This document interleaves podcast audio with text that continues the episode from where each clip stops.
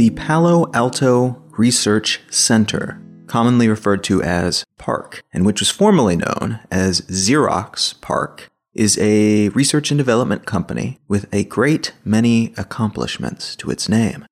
Xerox created PARC as a separate division within its broader umbrella company so that it would have an entity under its corporate aegis that would, despite being under that larger umbrella, still be separated from the everyday activities and deadlines that defined normal operations at Xerox proper.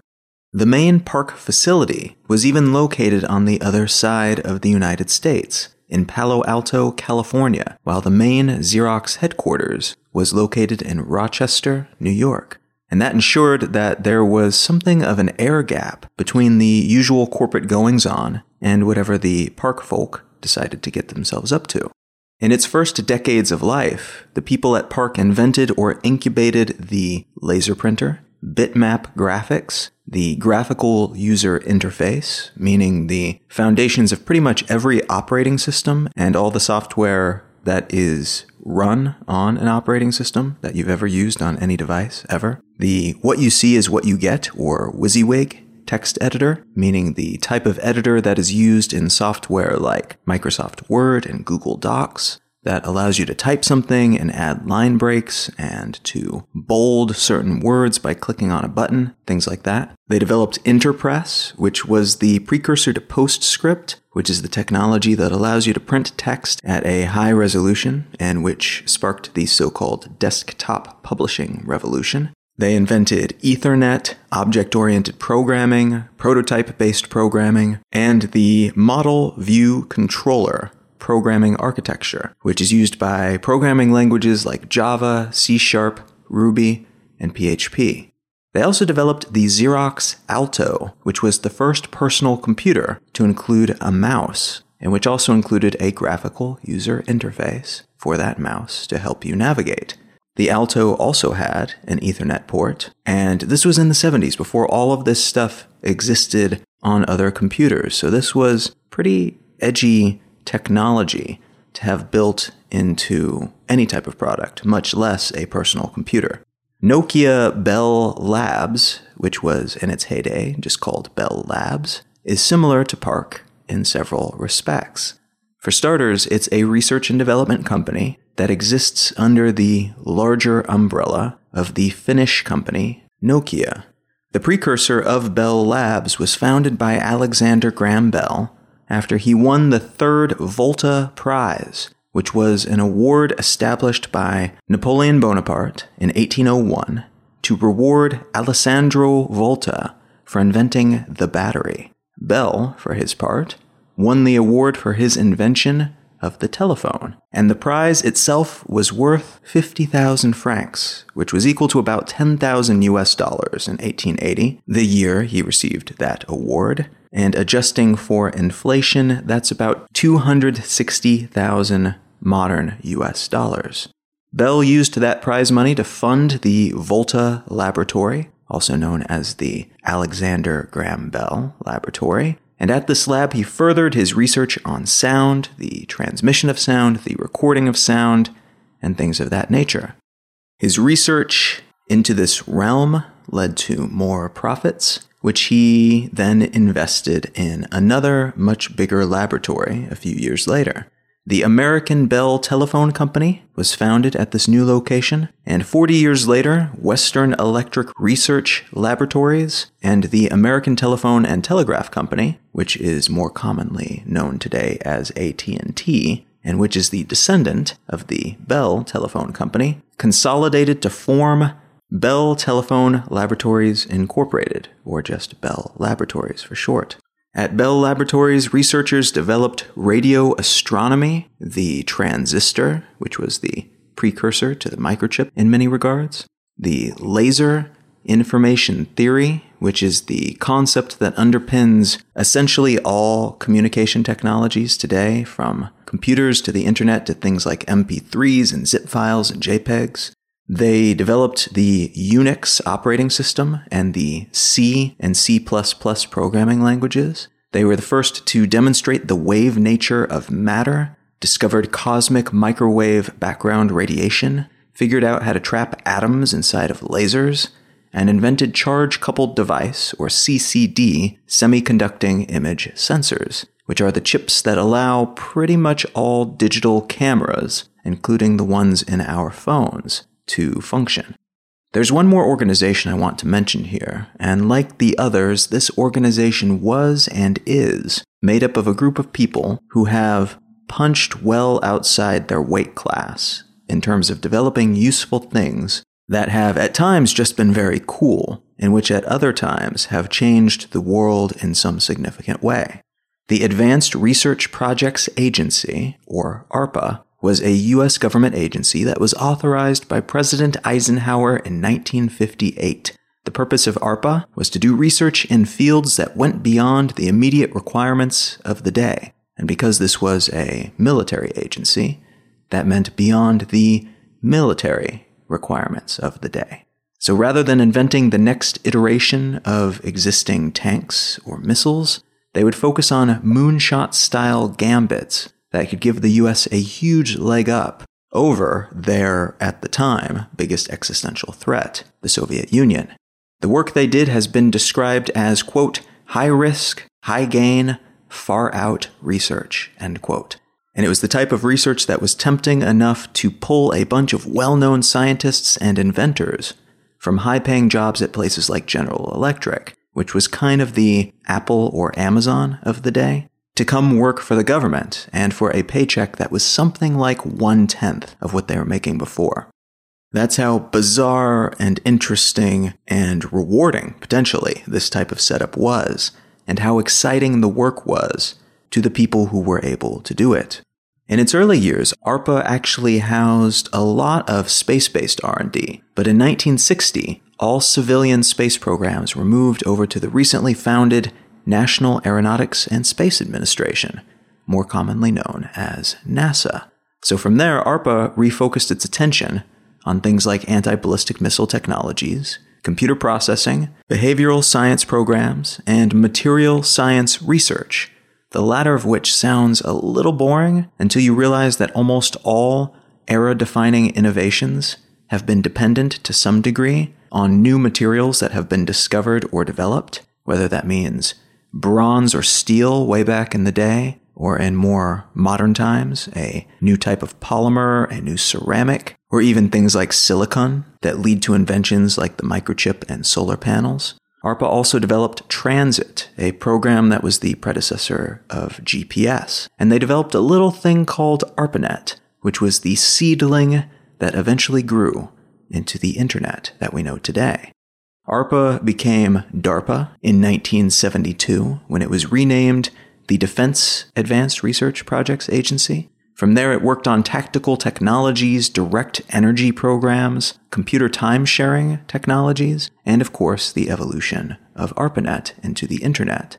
Since then, they've done a lot of research into artificial intelligence applications. They developed a precursor to virtual reality called the Aspen Movie Map, and in recent years, they've organized symposiums focused on interstellar travel, X-planes, which are different types of experimental aircraft, and computer security, especially as it relates to hacking by both foreign and domestic antagonists.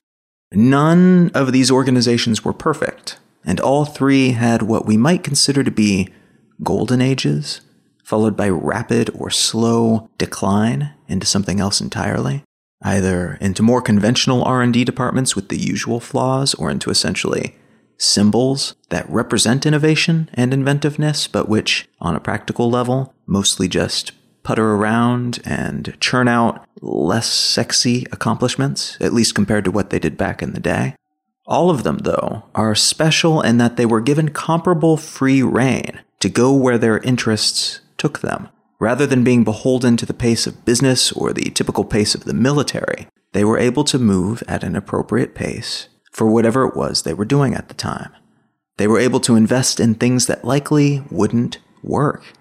They were able to fail 99% of the time and still keep their jobs, so long as they were making attempts that might result in something incredible that remaining 1% of the time. What I want to talk about today is the pursuit of certainty, or rather, I want to focus on one particular way in which we pursue certainty quantification, and how quantification is influencing both our behaviors and how we perceive things like growth and change.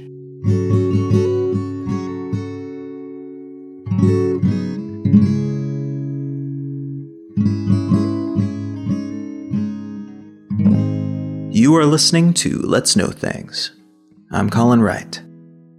I'm recording this episode two days into the year 2018, and many people, extrapolating based on sales numbers for 2017 at least, will be just now beginning to use their new health and productivity related personal devices that they received as gifts or bought for themselves over the holidays. There are devices in this space that track your footsteps, that keep tabs on your caloric intake or body weight index, that measure your productive time throughout the day. I have a little sensor that lives under my mattress that detects my heartbeat and breathing rhythms while I sleep, and then delivers data to an app on my phone each morning, telling me how much REM, light, and deep sleep I got the night before, and telling me when I fell asleep, if I woke up at some point the night before, and how my previous night's effort compares to both my average and that of, quote, other sleepers like me, end quote, whatever that means. These trackers are part of an interesting and important movement that itself plugs into several other technological movements that are happening right now. The evolution of small, energy sipping technologies that go into devices like smartphones is part of this movement, as are the networking technologies, the mobile internet, Bluetooth, Wi Fi, that allow those devices to talk to each other and to the larger internet. Also important is the emergence of big data with a capital B and a capital D, which is essentially a field defined by the crunching of massive numbers of data points. Billions of data points rather than the hundreds or thousands or hundreds of thousands that we've dealt with until now. We use a variety of tools to do this, some of which conventionally fall under the header of artificial intelligence, but the important thing to know here is that as we collect more and more data, we are also developing systems and methods to organize that data and derive meaning from it. The emergence of new interfaces, touch screens, haptic feedback, audio interfaces, and things like that, also play a role here. If we were locked into the keyboard and mouse interfaces of a few decades ago, we wouldn't have as many ubiquitous technologies tucked into the world around us and on our wrists and in our pockets like the bed sensors and Fitbits and smartphone accelerometers that we've very quickly come to take for granted. These and other technologies have merged to become part of a larger trend, often referred to as the quantified self movement. This is an idea that started formally in the 1970s and was for a long time, until just recently actually, more frequently referred to as life logging as in keeping a log of what happens in your life. Early versions of life logging involved actually keeping a physical log, a notebook of what data you were able to collect about your life. So, what you ate on a given day, what exercises you did, who you met with, how you spent your time, who you had sex with, and how many times, things like that. Even further back than the 70s, we've known about people who have obsessively tracked such things about themselves, often less because they hope to optimize it or in any way act upon the data they acquired, and more because it was some kind of compulsion, akin to bottling one's own urine or obsessively cleaning one's own home. For every Benjamin Franklin who developed his own time tracking system to help him optimize how he spent his waking hours, there's a Georges Perec who in 1974 wrote down everything he ate every day of the year and presented the list as a short story entitled Attempt at an Inventory, or a Nicholas Feltron, who captured his behavioral data for 10 years and each year created a beautiful infographic portraying his activities in commemoration. Felton's infographics are available to purchase as posters, so you could argue that his data collection had practical utility beyond mere navel gazing. But the point I want to make is that even though there are good arguments to be made, that there are good arguments to collect data in this way by tracking ourselves in a notebook or using a wrist mounted sensor loaded device of some kind, there's also maybe something else going on in many cases, something less productive.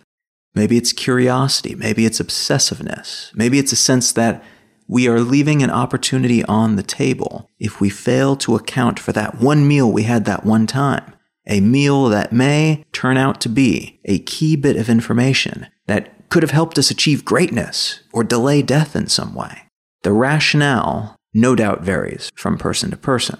But regardless, there's something intriguing about all this, about the idea that we can quantify ourselves, can put numbers to our attributes and habits, can maybe, if we know enough, or if we can give that data to people or software who know enough, maybe we can become better versions of ourselves, can become stronger or healthier or smarter or happier in some way.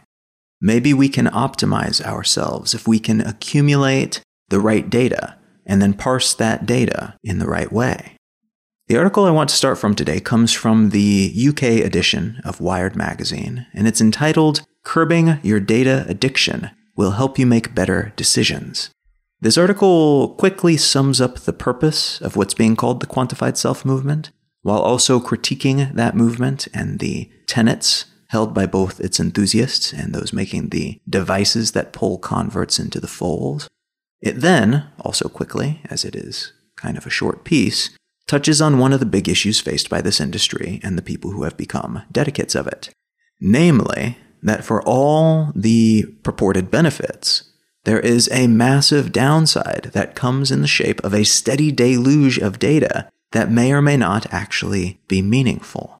Now, before I delve deeper into that ever so important downside, let's take a quick look at the life logging quantified self industry and get more specific about what falls under that header. As I mentioned a few minutes ago, some of the more visible aspects of this industry at the moment can be seen in the Fitbits and smartwatches and Wi Fi enabled body weight scales that we wear on our wrists and have in our homes. There are devices that track your heart rate, your blood pressure, your insulin and cortisol levels, the microbial cells that live in your body, and there are even devices that can sequence your DNA from home, though that latter device type is a little more specialized and rare for the time being. Which leads me to the important point that until just recently, the majority of this information was only available to hardcore and generally well moneyed body hackers athletes primarily, but also optimization obsessives like Tim Ferriss, people who really geek out on this kind of thing and can afford to spend tens of thousands of dollars or more on an at home DNA sequencer. There is still a tier in this industry that's relegated to folks who can afford those expensive, often less user friendly, and also often much larger, less built for scale devices and systems. So, what we see today on the consumer market is a reflection of what that facet of the quantified self world was doing five or 10 years ago, and what they're doing today, that group of people. The rest of us probably will not see for a few years at the low end. But the majority of big players in this space today are those consumer facing entities like Fitbit, Jawbone, Nike, Apple, Samsung, Garmin, Withings, and Misfit. These companies make some of the best selling fitness trackers on the market, as of the day I'm recording this at least. But there are other players, big and small, that thrive in the Wi Fi enabled toothbrush and Bluetooth enabled refrigerator market, while still others own the food tabulation and body mass index reading smart scale industry. This is a broad and diverse space populated by both incumbents and upstarts of all shapes and sizes. Though I will say, notably, there are many more upstarts in this field today than there have been at any time in the past. And a key component of this shift is the relatively novel and widespread availability of cheap hardware and software that allows even nascent, bootstrapped B2C companies to sell affordable gadgets to the public. Another aspect of this movement that has made it possible for small companies to step in and gain large customer bases quickly is what's commonly called gamification, which essentially means bringing elements of games like goals, reward systems, competition, and even just reframing as something you do for fun rather than as a chore.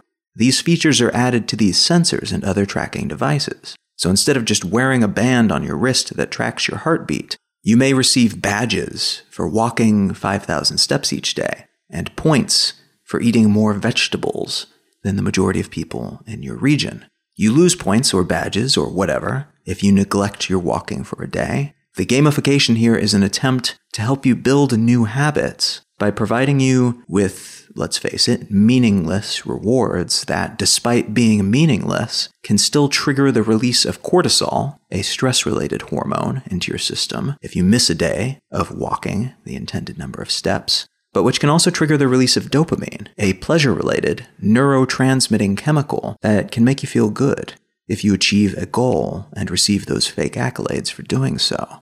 In other words, gamification is an effort to rewire your brain so that you come to associate the right behaviors with pleasure and the wrong behaviors with stress. This is a tactic that social networks use to try to keep you engaged and liking and sharing, by the way, which is kind of messed up but very effective. You could argue that it's probably less ethically questionable to use these triggers to keep people active rather than trying to keep them glued to Facebook. But it's often kind of both, regardless of who's doing the manipulating and for what purposes. We're being chemically trained to take more steps, sure, but we're also being trained to look forward to pats on the head from an app made by a particular company, which in turn encourages us to develop a reliance on their brand, their product, and their user interface, and their reward system. So there are pros and cons, no matter how you slice it, and who is doing the training.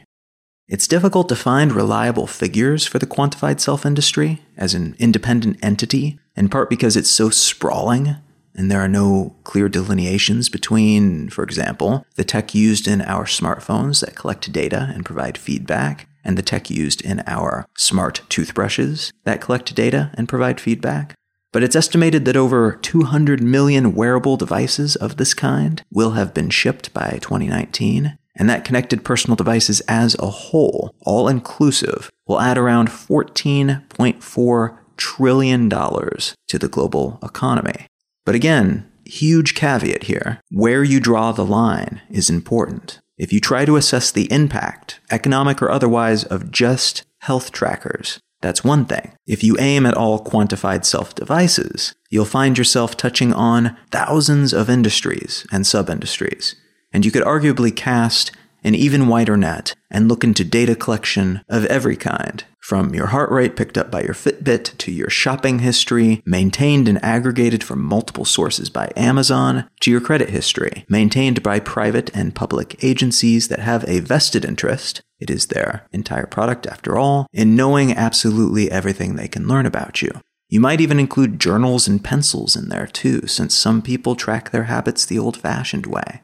Quantified self, then, is all of this and more. And though when we talk about this industry here on the ground, we're usually talking about devices we can buy and services to which we can subscribe that help us know more about ourselves individually using some kind of tracking mechanism. It's important to remember that this is just one small part of a massive, sprawling web of information vacuums and aggregators that suck up whatever they can find from countless different default and opt in sources, which they can then cobble together into something that reflects us and our habits, and which perhaps someday will even paint a better picture of who we are than we ourselves could express if we were asked to. And that is really kind of the dream of the quantified self movement in the first place. The whole purpose of collecting this data is not just to have data about ourselves for the fun of it, but to use that data to optimize something to learn something new that we wouldn't have otherwise known or wouldn't have noticed, and to use that new insight to make productive changes, to be a better version of ourselves. For some people, this dream seems to have already arrived. They've been able to collect some data, crunch that data, and squeeze some answers from the data. Maybe they've always felt horrible a few days out of every month, and only by looking at the notebook containing a daily list of everything that they ate for a year were they able to make the connection that, huh, they always felt horrible two days after eating shellfish. Maybe they shouldn't eat shellfish anymore. Maybe they have an allergy that for some reason went unnoticed. For others, this data allows them to identify diseases or conditions before more noticeable symptoms start messing with their lives. The Apple Watch software allows wearers to opt into studies for exactly this purpose. As I'm recording this, they have an irregular heart rhythm study taking place, which combines data collected from all the Apple Watch users who opt into the study in an attempt to glean new knowledge about the subject. And the company claims that many users have already written them to say thanks for identifying a latent heart arrhythmia or atrial fibrillation the latter of which is a leading cause of stroke, before it became a problem for them, which, if true, is pretty cool. Unfortunately, however, the results in this space are not always all that useful. There was a piece in the US version of Wired magazine recently entitled Science Says Fitness Trackers Don't Work. Wear one anyway. And this piece, as you might have guessed, lays out some sobering statistics about these data gathering devices. First and foremost, it turns out that a full one third of people who buy fitness trackers stop using them completely after six months, and more than half stop using them eventually, which is a strange thing to note in a study if you think about it, because on a long enough timeline, we are all dead and therefore probably not wearing our fitness trackers. I wish they would have provided better numbers on that. I'm assuming they had some number of years in mind to represent eventually, but lack of clarity aside, that research still provided a compelling enough result that The Atlantic published an article about it entitled Fitbit, more like Quitbit. Sweet burn, Atlantic. But perhaps more important than the lack of perpetuity in fitness tracker usage is research that shows these devices don't actually seem to work terribly well, at least not in the sense you might think. The research in question was done by the peer reviewed medical journal, The Lancet, and to summarize, they found that folks who use fitness trackers do not lose any more weight than those who do not wear fitness trackers. And weight was the metric for this research because the fitness program all the test subjects went through was a weight loss program. What the study found, specifically, was that there wasn't any significant difference between the two groups, and in fact, those who were incentivized to maintain their workout habits by being paid a small amount of money, in addition to wearing the fitness tracker, did worse than everyone else once that monetary incentive was taken away. So there's a small amount of support here for the idea that certain gamification elements can actually be counterproductive to developing habits that strengthen our overall health, or at the very least could lock us in to a particular type of gamified reward system, which implies we're being even more manipulated than we thought by these points and badges and user rankings and so on. Now, there are some issues with that particular study that are worth mentioning here. It was started in 2013, for starters, and the field of fitness trackers has evolved in a substantial way in the years since then. The emergence of the Apple Watch, for instance, sent a lightning bolt through the smartwatch industry, which in turn led to secondary blowback innovations in the fitness tracker field so that they could compete with all the new whiz bang features that were now available on their competitors' products. Those changes to the hardware and software, but also the culture around fitness trackers, making them more common and therefore more socially acceptable. Those have not been accounted for in this study. And I would assume, not based on anything in particular, but I would assume that that might change some of the results.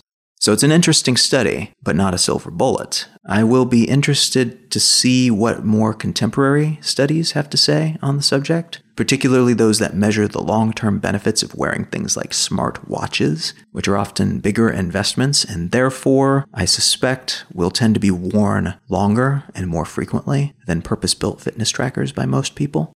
One of the biggest issues in this space right now, and this is big in the sense of being big picture as well as being substantial is that although we are becoming more skilled at collecting data, at building tiny, accurate energy sipping sensors and incorporating them into every last thing we wear and interact with throughout the day, we don't necessarily know that we are collecting the right data, that the numbers we're collecting mean anything, at least to most people.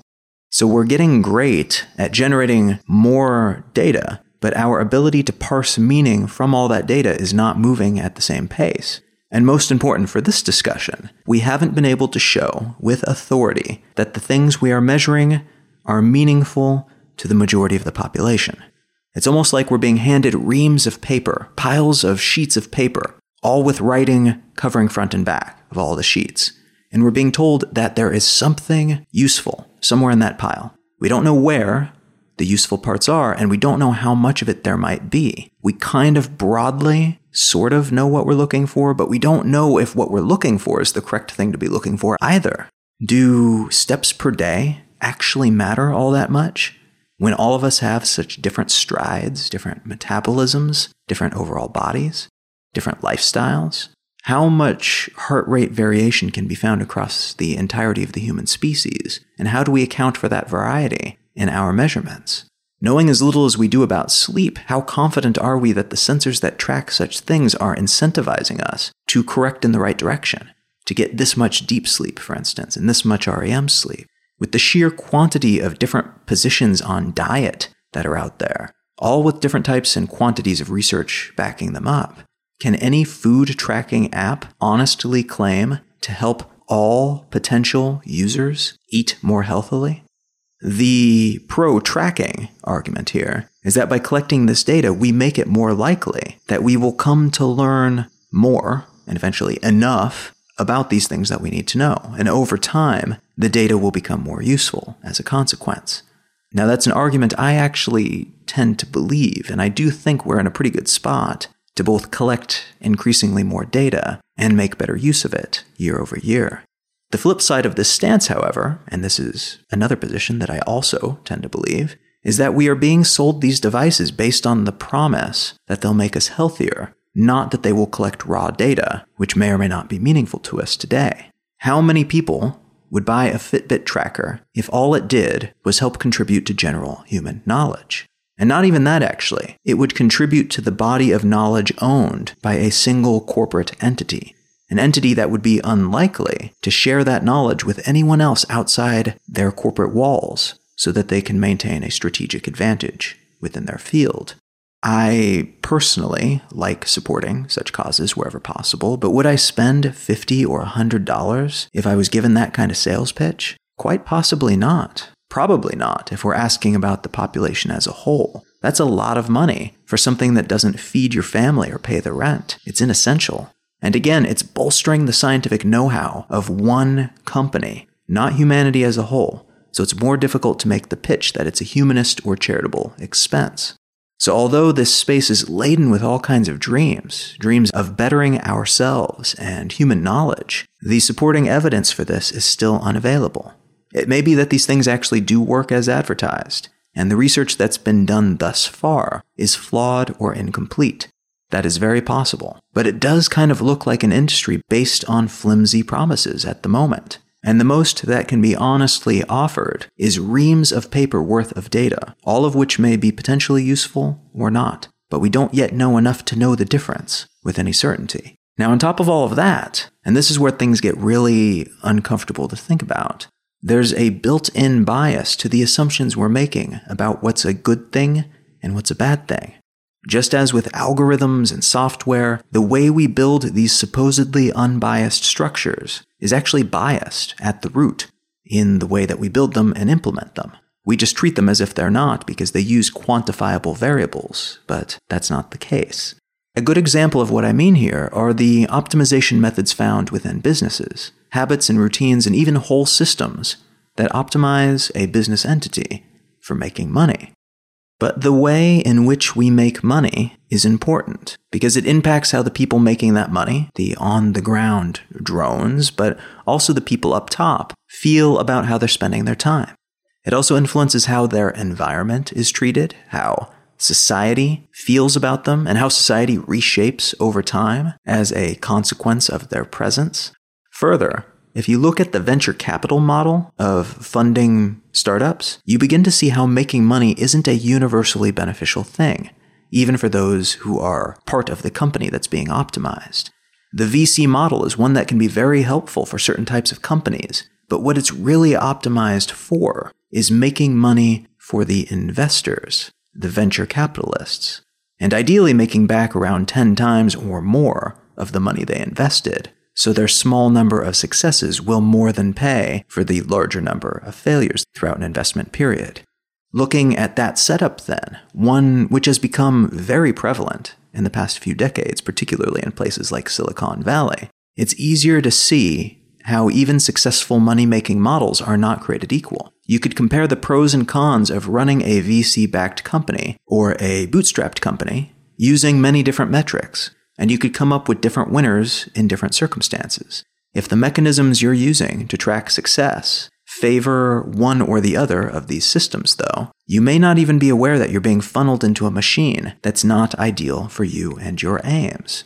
You may optimize for making money, but not in a way that will be optimal for you and your goals. And because of the way that these things are set up, you may not even be aware that there was any other option. If you step back far enough, meaning if you move more macro from your everyday experience to step back and take a look at the big picture, and then you step back again to look at the even bigger picture, and then back and back and back, you will probably eventually see the world and the universe in which it exists as a clockwork mechanism of sorts. One that, given enough time and knowledge, we might be able to understand to a far larger degree than we do today. That's a key component of what's called chaos theory, by the way. The idea being that if our math becomes sophisticated enough, but also importantly, if our measurements and understanding of the universe become thorough enough, we should be able to predict the outcomes of everything, to know exactly how every change, every action will impact absolutely everything else. I buy an apple from the corner market, and this grand formula can predict how that action will influence the commute of a person living in a city a thousand miles away. We are obviously nowhere near that yet, but the dream is that we get closer and closer to that ideal. And as a consequence of getting closer, those who have the right data with the right formulas, the right broad understanding of things and the connections between things, they will have an advantage. This applies at the corporate level, with every CEO wanting to be capable of predicting consumer habits better than their competitor, and more capable of building products and to market those products in a way that meets the needs of the spending public optimally. This applies at the government level, with leaders on all sides wanting to predict the movements of their competitors, but also the larger economic forces of an interconnected world, and, at times, the troop and weaponry movements of their military foes. And this also applies on the individual level, with each of us wanting to understand the world a little bit better so that we can play a better role within it, whatever better might mean to us personally, and so that we can optimize ourselves in some way, be it physically, mentally, professionally, or otherwise, to achieve our ambitions. But again, we are still in the early days of all this, of understanding and even collecting the right data, and in how we collect that data. But even if we're in the early days, there is still value in that process. Even if we can't become powerful chaos theorists wielding godlike predictive powers, we can still potentially benefit from quantifying ourselves, our habits, and other aspects of our lives. There's a lot to be said for the placebo effect when it comes to industries like this one. There's a lot of data that supports its effects, too. So even if you merely believe that you're behaving healthier by wearing one of these fitness bands, there's a chance that you will feel healthier as well. And there's a decent chance that pure optimism, a reframing of your self perception, will in turn cause you to make better choices when it comes to food and workouts and other connected habits, which will lead to better health outcomes, even if they did not occur as a direct result of one of these fitness trackers. I also suspect, and there doesn't seem to be any research available on this, so all I can do is suspect, that getting a fitness band or starting to use some other tracking device or quantification routine can serve as a mental catalyst for some people, symbolizing and sparking the beginning of something new. Just as New Year's resolutions can jumpstart our desire to make new changes and can serve as a dividing line between how we were and how we're going to be, getting a footstep tracking wristband can be the divider between before, where we didn't care about such things, and after, a time in which we now care about our health and do things to help improve it. And that's a completely legitimate use for anything. Wristbands or holidays or totally made up mental milestones or anything else. There's power in catalysts and milestones, and there is momentum in placebos. I personally make use of little triggers of this kind all the time, and find it usually helps me to do what I aim to do, even if the help is probably less concrete and substantial than I imagine it to be. The reason I opened this episode with an overview of PARC and Bell Labs and ARPA, which became DARPA, is that these were companies that were able to create frameworks for growth and operate with less certainty within those frameworks. Rather than deciding where they would end up and then moving steadfastly in that direction, maybe occasionally accidentally stumbling upon a valuable spin off discovery in the process, they lived and breathed those opportunities, those spin offs. They chased wild, interesting theories and ideas and knew from the get go that they would kill off most of them rather than allowing a quantified system, a set of optimized data, to guide their every move. They set off in a rough direction and allowed themselves to change direction regularly, which left them open to more eureka moments and coincidental happenstance revelations, opportunities of which they were primed to take advantage. While researching for this episode, I read a blog post that was essentially just a summary of interesting quotes pulled from emails written by Alan Kay, one of the researchers who worked at PARC back in the day, primarily on object oriented programming, which he also named, and on the personal computer technologies that would eventually be utilized and monetized by Apple computers. In one of these emails, he said the following quote, I once gave a talk to Disney executives about new ways to kill the geese that lay the golden eggs. For example, Set up deadlines and quotas for the eggs. Make the geese into managers. Make the geese go to meetings to justify their diet and day to day processes. Demand golden coins from the geese rather than eggs. Demand platinum rather than gold. Require that the geese make plans and explain just how they will make the eggs that will be laid, etc. I had quite a few more, and most thought it was funny talk. Oscar Wilde once said, If you want to tell people the truth, Make them laugh, or they will kill you. But only a few, in those Michael Eisner days of Disney in the late 90s, realized that they should just let the geese lay the eggs.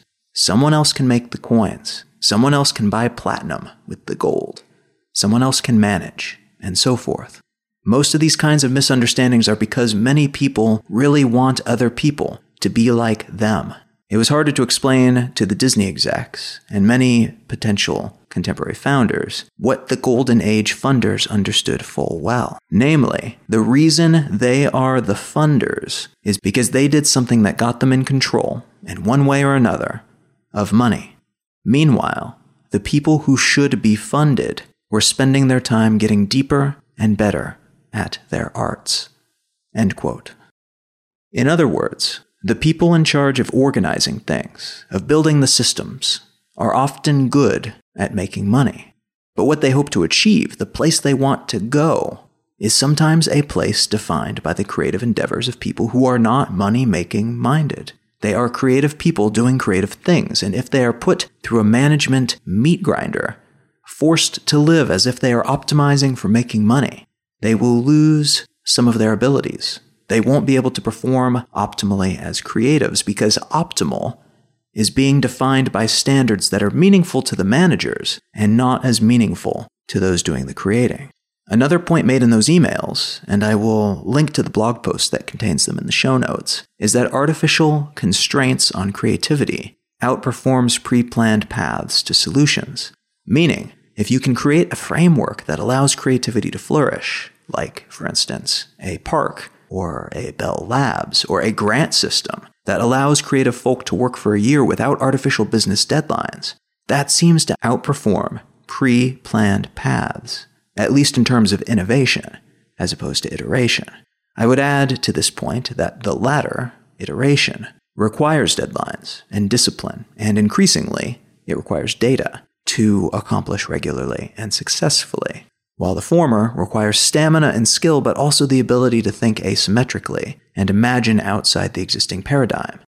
Creativity also requires some kind of firm foundation upon which to stand. I personally do my best creative work when I know I can afford to pay the rent and eat. I'm guessing many other people who create things feel the same. But I also find that I work best when I have my own self imposed deadlines in place, and when I segment my time between different projects. Back in the day, when I was working primarily as a designer, I worked on projects in which I limited myself to just three colors, or just text, or only handmade illustrations, or exclusively asymmetric layouts. In most cases, these limitations would catalyze inspiration. They would take me down paths that I wouldn't have taken otherwise. But they were still frameworks rather than the type of limitation that designates where you will end up before you even start walking. That's the main difference here. If you choose your destination ahead of time, you are saying that you know what you will find when you get there, which is not always the case with creative endeavors or when you're inventing new things. Unless you already know what a computer is, you can't say, I'm going to invent a computer. You have to take a heretofore unknown, potentially wildly meandering path to get there, because you can't pre select a destination you don't know exists, much less decide on a deadline for when you will arrive there. Now, that said, well defined paths are often superior choices for the iterative efforts that account for the majority of upgrades and maintenance in every industry. And I've argued before on this show that this type of work is actually, in many ways, the more important kind for the day to day functionality of societies and should be respected as such. Even though the groundbreaking out of nowhere inventions tend to get the sexy, great man theory treatment when the biographies of the people behind them are made into movies. We have a lot more films and books about Steve Jobs than we do about the janitors who worked at Apple. But it's important to understand the difference and to know what you're aiming for in a given situation. If you clutch too tightly when trying to innovate, you will almost certainly find that you can only manage to iterate. This is true in technology and business, and in self realization and personal growth. It's prudent to be realistic about this kind of thing, to use these products and these systems with our eyes wide open, rather than fooling ourselves into thinking we know all we need to know that we are absolutely collecting the right information, and that the information we are collecting is the be all end all important data, that it's all we need. It's important to understand the limits of contemporary quantification, to know how we hope to use it, what we hope to achieve, and then, if it makes sense to do so, to go ahead and use these tools for the value they can already add today be open to changing that dynamic, to adjusting it as new information, new trackers, and new sensors, and new models that might recalibrate your habits towards something that better suits your goal become available. Be flexible with this stuff, but also don't be afraid to use it for your own current purposes, despite their latent current limitations. Take advantage of the surge of optimism and enthusiasm that these devices and processes can trigger, the frameworks they can represent just don't forget to maintain a healthy sense of skepticism as you're earning all those points and badges for taking all of those steps.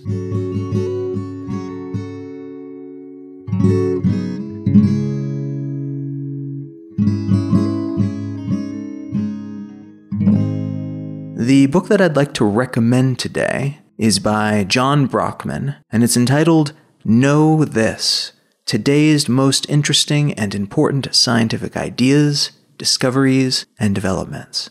And I say the book is by John Brockman because he edited it, but really this is a book that it's a collection of just dozens of essays by different people who are experts in different scientific fields, writing about the most interesting thing going on in their field right now that they wish more people knew about. And so for me, this type of book is just a gold mine of fascinating things. And some of the essays I already knew a decent amount of what they were talking about from reading other pieces that they've written, or in some cases, the books that they've written. A lot of the people who contributed here are authors in their own right. But some of them were completely new to me, and especially some of the astronomy and biology essays that were included in this book. It's really quite groundbreaking and eye opening stuff. It's also very recent, so it's not a collection of stuff that everyone already knows about. Many of these developments will probably not be in the scientific textbooks for another several years at the minimum. I listened to this book in the audiobook form. It's also available in other formats. If that is your preference, for what it's worth, the audiobook is very listenable, and there are several different narrators, so you don't get sick of one person's voice over the scope of the, I want to say, 13 or 14 hours that it goes on for. So, if you're looking for an interesting book, if you want to have your mind repeatedly blown by interesting things, consider picking up a copy of Know This by John Brockman. You can find out more about me and my work at Colin.io. My blog is at exilelifestyle.com, and you can find the show notes for this episode and every episode at letsknowthings.com. Feel free to reach out on social media and say hello. I am at Colin is my name, pretty much everywhere you might think to look. Thank you so much for listening. I am Colin Wright, and I will talk to you again next week.